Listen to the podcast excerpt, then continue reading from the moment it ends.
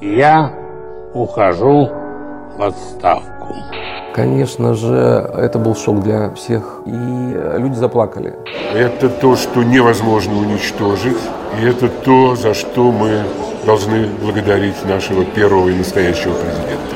Положите на стол портбилет, качайте всю эту вольницу. Были лишены своего статуса за принципиальность, которую проявили при рассмотрении дела. Приняли решение, которое не понравилось властям, и были наказаны за это. Привет! Это «Маленький террор» – подкаст правозащитного объединения «Команды 29». Ведем его мы, журналистки Саша Жиргородская и Софья Вальянова. И в этом эпизоде мы перенесемся на 20 лет назад, в 31 декабря 1999 года. Сегодня я в последний раз обращаюсь к вам как президент России. Я принял решение. Долго и мучительно – над ним размышлял.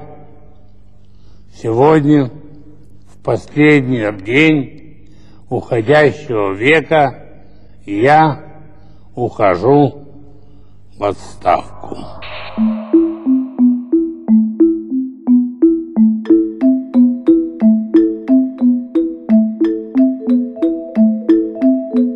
31 декабря Борис Ельцин объявил о своей отставке. Для многих это стало неожиданностью. Президент записал новогоднее обращение за несколько дней до самого праздника. В первоначальной версии об отставке ничего не говорилось. Ельцин потом заявил, что речь ему не понравилась, и новое обращение запишут утром 31 декабря. Советник Бориса Николаевича Валентин Юмашев рассказал BBC, что все, кто присутствовали на записи прощальной речи первого президента, были шокированы и даже плакали. Конечно же, это был шок для всех, кто присутствовал, ну, кроме меня, который писал этот текст. И люди заплакали телевизионные сотрудники, которые работали с Ельцем долгие годы, они просто эмоционально настолько были потрясены, что женщины заплакали, у мужчин там скатились слезы. Но было еще важно, чтобы дальше информация не утекла. Поэтому вот этих сотрудников, которые поработали в Кремле, их закрыли. Они не могли выйти из этого помещения, где была запись. И они дождались телевизионного обращения уже в 12 часов. После этого они поехали в Останкино. 90-е, эпоха Ельцина, у многих ассоциируются со свободой. Тогда можно было заявлять свое мнение, критиковать правительство и страну, свободно уезжать за пределы России, в то время как во времена СССР попасть за границу было трудно. И особенно ностальгически вспоминают это время сейчас, сравнивая его с нынешней цензурой и пропагандой. Ельцин дал вдохнуть людям чувство свободы рассказывает исполнительный директор Ельцин-центра Александр Дроздов. Самые разные свободы, и свобода говорить, и свобода читать, и свобода ездить по миру, свободу выбирать, где и как жить, и так далее, и так далее. И мы на самом деле довольно слабо осознаем, насколько это въелось, по какую бы сторону различных баррикад, воздвигаемых здесь властью, мы не оказывались, все равно вот это ощущение, оно остается в каждом. И это главное, это то, что невозможно уничтожить, и это то, за что мы должны благодарить нашего первого и настоящего президента. Но действительно ли это было так? Или просто все привыкли мифологизировать 90-е? Мы хотим вспомнить, как было до Ельцина, во время него и после. Как изменилась журналистика, как государство показывало свою открытость, когда поле свободы начало сжиматься и как это исказило или даже изуродовало судебную систему России. На эти вопросы мы попросили ответить журналистку Людмилу Телень, которая работала заместителем главного редактора газеты «Московские новости» и главным редактором сайта «Радио Свобода», и руководителя команды «29» Ивана Павлова. Надо быть справедливыми и говорить о том, что все-таки свобода слова, которая называлась когда-то гласностью, возникла или стала прорастать при Михаиле Сергеевиче Горбачеве. Затем, естественно, эта традиция продолжилась при Ельцине, и она была реальной традицией, реальной нашей практикой в те годы, когда Ельцин был президентом. Я принадлежу к тому счастливому поколению журналистов, которые начинали работать при советской власти и испытали все прелести работы в рамках советской цензуры, потом пережили переход к нормальной профессиональной деятельности. Это было ощущение, которое даже трудно передать словами, потому что, видимо, это то, что испытывает человек, который долгое время живет в недостатке кислорода, а потом вдруг кислород начинает поступать нормально. И он даже не понимал до этого, насколько его жизнь была ущербной. Мы, конечно, понимали, что наша жизнь ущербна, работая в советской журналистике, и старались найти какие-то ниши, которые позволяли существовать в ней с наименьшими потерями для собственного профессионального достоинства и совести, но, тем не менее, конечно, переход это был разительный. И, конечно, пиковой точкой конца 80-х был первый съезд народных депутатов, который по замыслу Александра Николаевича Яковлева, одного из отцов перестройки, был показан в прямом эфире. Это абсолютно сломало саму возможность цензурирования политического. Это было главное политическое событие страны. И на волне вот этих прямоэфирных репортажей, этого прямого эфира, которые шли из Кремля, разом изменилась вся ситуация в журналистике. А это история про переходный момент, когда журналисты уже почувствовали свободу, но оказалось, что говорить и писать то, что думаешь, можно было только несколько дней, максимум неделю. Я тогда числилась в категории молодых журналистов, главный редактор газеты «Социалистическая индустрия», учредителем которой был Центральный комитет КПСС, вызвал меня и сказал, ну вот, сейчас молодежи везде дорога, давай создавай команду журналистов, которые будут освещать события первого съезда народных депутатов, и я даю вам полосу каждый день, пожалуйста, делайте, что считаете нужным. И примерно неделю мы делали то, что считали нужным, потом главный редактор меня вывел, сказал, ну все, хватит. На мои вопросы, что случилось, он как бы так потупил глаза, он был честным человеком, брать не очень хотел. Чуть позже выяснилось, что его вызвали в отдел пропаганды ЦК и сказали, что вы там себе позволяете, положите на стол партбилет, кончайте всю эту вольницу. И совсем другие правила действовали при Ельцине. Ельцин принципиально поддерживал свободу слова. И так как критиковали Ельцина, так как ему доставалось в прессе, вряд ли доставалось какому-либо другому президенту, ну, может, Горбачеву в какое-то время. Ельцин никогда не пытался сводить счеты журналистами, никогда не пытался придавить журналистов. Ни один главный редактор не получал звонков из его приемной о том, что как вы посмели это напечатать, или как вы могли дать это в эфир, ну и так далее. И более того, он эту фразу все знают, и он ее часто повторял своим подчиненным, которые начинали жаловаться на прессу. Он говорил, я терплю, и вы терпите. Вообще, некоторые истории о работе журналистов и их взаимодействии с властью тех лет могут показаться абсолютно фантастическими. И вообразить, что такое возможно сейчас, довольно сложно. Вот сейчас мы отмечаем 25 лет начала Чеченской войны, Первой Чеченской войны когда был подписан указ Ельцина о введении войск в Чечню, я с телефона, обычного телефона, проводного, звонила руководителю администрации президента Сергею Александровичу Филатову, с которым тогда совершенно спокойно могли соединяться журналисты, с которым мы были в постоянном контакте. Я работала заместителем главного редактора московских новостей, отвечала за политические отделы. И орала на него как недорезанная, потому что совсем с ума сошли, чего вы делаете. И при этом глава администрации мне старался объяснить свою позицию. Меня не послал, не сказал, там, не до вас сейчас, и вообще, что вы себе позволяете. Он мне старался объяснить свою позицию. И это совершенно фантастика. Ну, по сегодняшнему времени. В Кремль проходили по обычным пропускам. Если ты приходил к одному человеку, ты мог зайти еще к двум, к трем, к четырем, к пяти и поговорить с ним о том, что тебя интересовало. Постепенно это еще при Ельцине, естественно, стало как сворачиваться и ограничиваться сначала стало сложнее проходить. Потом наступил момент, когда чиновники в администрации стали говорить, пойдем в коридор поговорим, или писали что-нибудь на бумажке, что глава службы безопасности Ельцинов и его охрана Крыжаков начал прослушивать кабинеты своих соратников по администрации. Все стало несколько меняться. Потом охранник уже стал сопровождать даже до туалета. Это уже был, наверное, какой-то тысячный конец 90-х годов. Ну, потихоньку все менялось.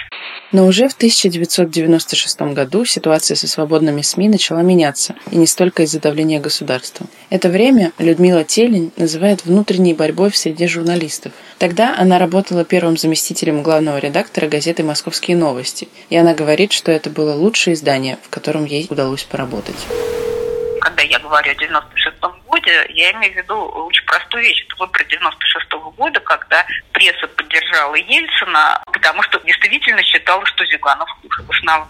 Но при этом считала, что ради этой большой цели можно поступиться профессиональными принципами, mm-hmm. да, можно немножко подыграть одной стороне. Часть журналистского сообщества играла в это не вполне бескорыстно. Были такие. Газета «Не дай бог», которую издавал Идальский дом коммерсант, стоила реально больших денег. Гонорары там были не копеечные, которые платили в газете «Московские новости». Но и в тот момент было большое количество профессиональных журналистов, которые понимали, что это очень непростой и опасный для профессии выбор. И совершая его, по крайней мере, надо понимать все опасности, которые здесь стоят. Я очень хорошо помню ситуацию в газете «Московские новости», когда у главного редактора в руках, главный редактор был Виктор Лошак, оказался фантастический фоторепортаж, сделанный личным фотографом Ельцина Дмитрием Донским. Такой неформальный, Ельцин с семьей, Ельцин в свитере э, гуляет по парку. Это было перед вторым туром голосования. И Виктор принес его в газету и хотел поставить в номер.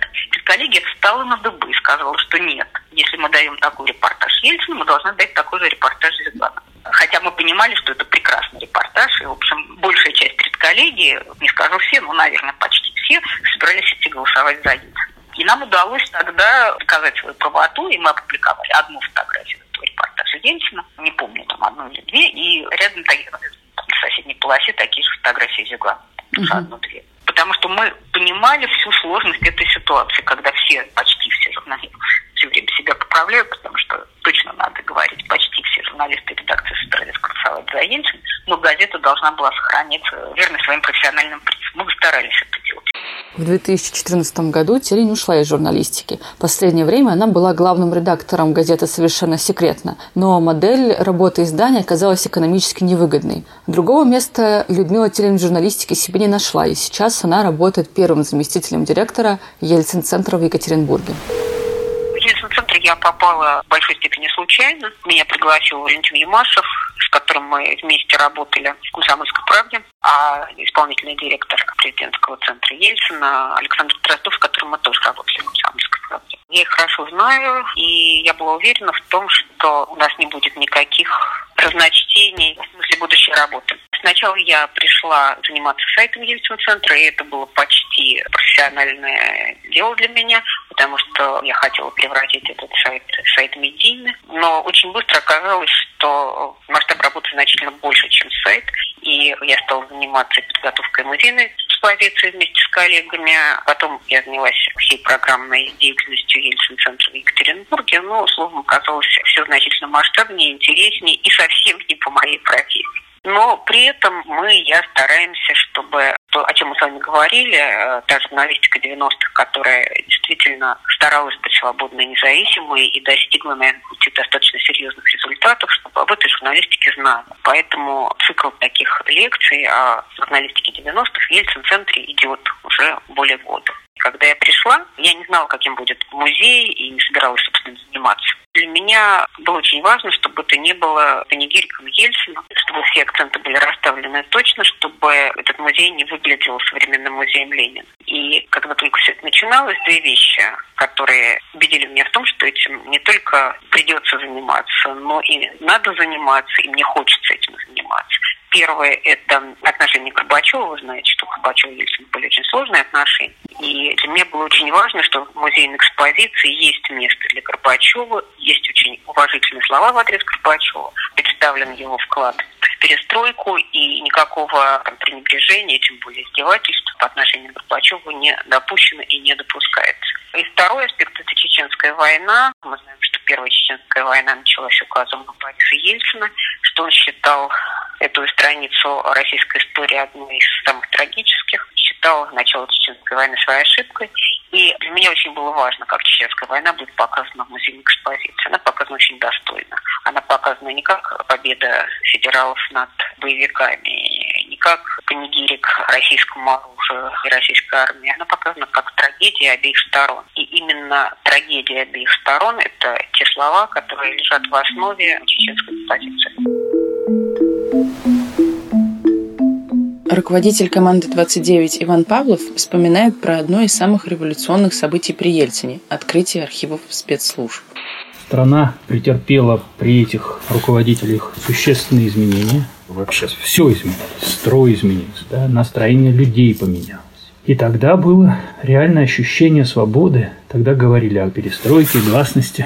Потом пришел Ельцин, вообще открыл архивы спецслужб. И на какое-то время государственные архивы были совершенно открыты и доступны для исследователей. Но это было очень короткое время. После этих революционных перемен наступил такой откат на прежние позиции закрытости. Мне кажется, просто спецслужбы, которые в общем, всегда так или иначе влияли на российский истеблишмент и на российских лидеров оказывали определенное влияние, они просто взяли ситуацию в свои руки и опять привели страну к состоянию закрытости. И за несколько дней до отставки Бориса Николаевича произошло еще одно очень важное событие. В 1999 году, за пару дней до того, как Ельцин подал в отставку, Санкт-Петербургский городской суд вынес оправдательный приговор по делу о государственной измене. И тогда казалось, вот суды даже, это все работает. Можно добиться оправдательного приговора в деле, которое инспирировано и продвигалось самой мощной спецслужбой России, ФСБ. Однако, ну, буквально там через несколько лет точно такое же дело Григория Пасько закончилось уже обвинительным приговором. Правда, по статье «Государственная измена», которая предусматривает наказание в виде лишения свободы на срок от 12 до 20 лет, Пасько назначили наказание в виде 4 лет лишения свободы. В три раза ниже низшего предела, установленного нормой уголовного закона. Это было уже в 2001 году. А через какое-то время уже были приговоры по 15 лет лишения свободы, по 14 лет. И это считалось как бы, ну, вот нормой определенной. Единственный оправдательный приговор за 20 лет по делу о шпионаже вынесли экологу Александру Никитину. Он руководил группой инспекции ядерной безопасности в Минобороны, а затем сотрудничал с Международным экологическим объединением «Белона». Никитин участвовал в составлении доклада «Северный флот», где привел подробности ядерных инцидентов на советском и ядерных флотах. Следствие утверждало, что сведения секретные, хотя Никитин брал информацию из открытых источников. Делу Никитина посвящено целых три эпизода нашего подкаста. Но уже через несколько лет после ухода первого президента России стало понятно, что государство становится все более и более закрытым. И особенно это отразилось на судебной системе. В нулевые судьи, которые были нелояльны государству, увольняли сотнями. Ощущать я стал по работе судов. Где-то в 2005 году началась такая, во-первых, чистка судейского корпуса, существенная чистка где просто люди пачками теряли статус по разного рода предлогам. Я с 2007 года защищал двух судей, которых лишили статуса. Судьи председателя Зеленогорского районного суда и Петродворцового суда Санкт-Петербурга, которые были лишены своего статуса за принципиальность, которую проявили при рассмотрении дела. Приняли решение, которое не понравилось так или иначе властям, и были наказаны за это. Это были два моих доверителя, два моих клиента, которых я защищал. И это были не единственные дела. Я просто наблюдал, что там сотнями, сотнями за месяц судьи лишались своего статуса. Кстати, по этим делам в 2010 году мы добились, то есть спустя три года работы, обращения в Конституционный суд, в Верховный суд России, мы добились восстановления их должности и возвращения им статуса судей.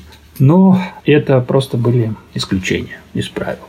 90-е годы была уверена, что ну, можно добиться каких-то результатов, если у тебя хорошая правовая позиция в уголовном деле, ты защищаешь своего подзащитного, используешь правовые аргументы, используешь какие-то факты, которые доказываешь. И получалось. Получалось добиваться результатов. Рассмотрение этих дел было предсказуемо. Сейчас такого нет.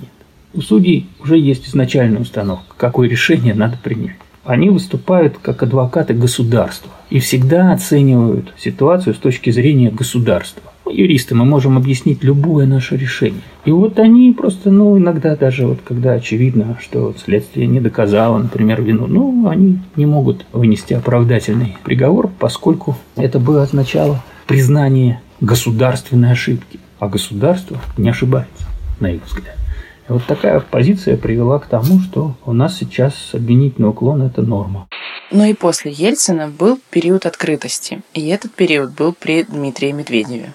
Для меня, например, все-таки самым таким существенным периодом, когда менялось вообще отношение к открытости государства, этот период был президентство Медведева.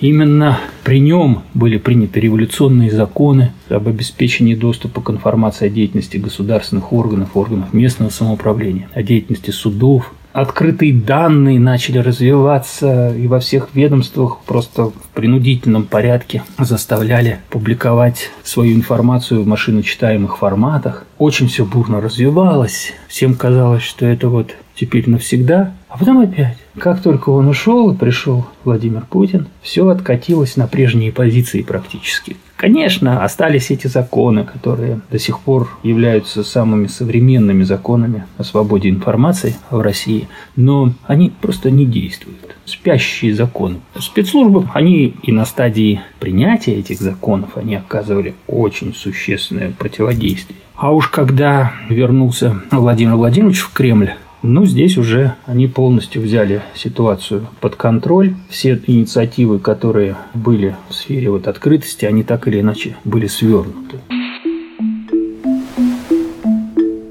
Прощаясь, я хочу сказать каждому из вас. Будьте счастливы. Вы заслужили счастье. Вы заслужили счастье и спокойствие. С Новым годом, с Новым веком, дорогие мои.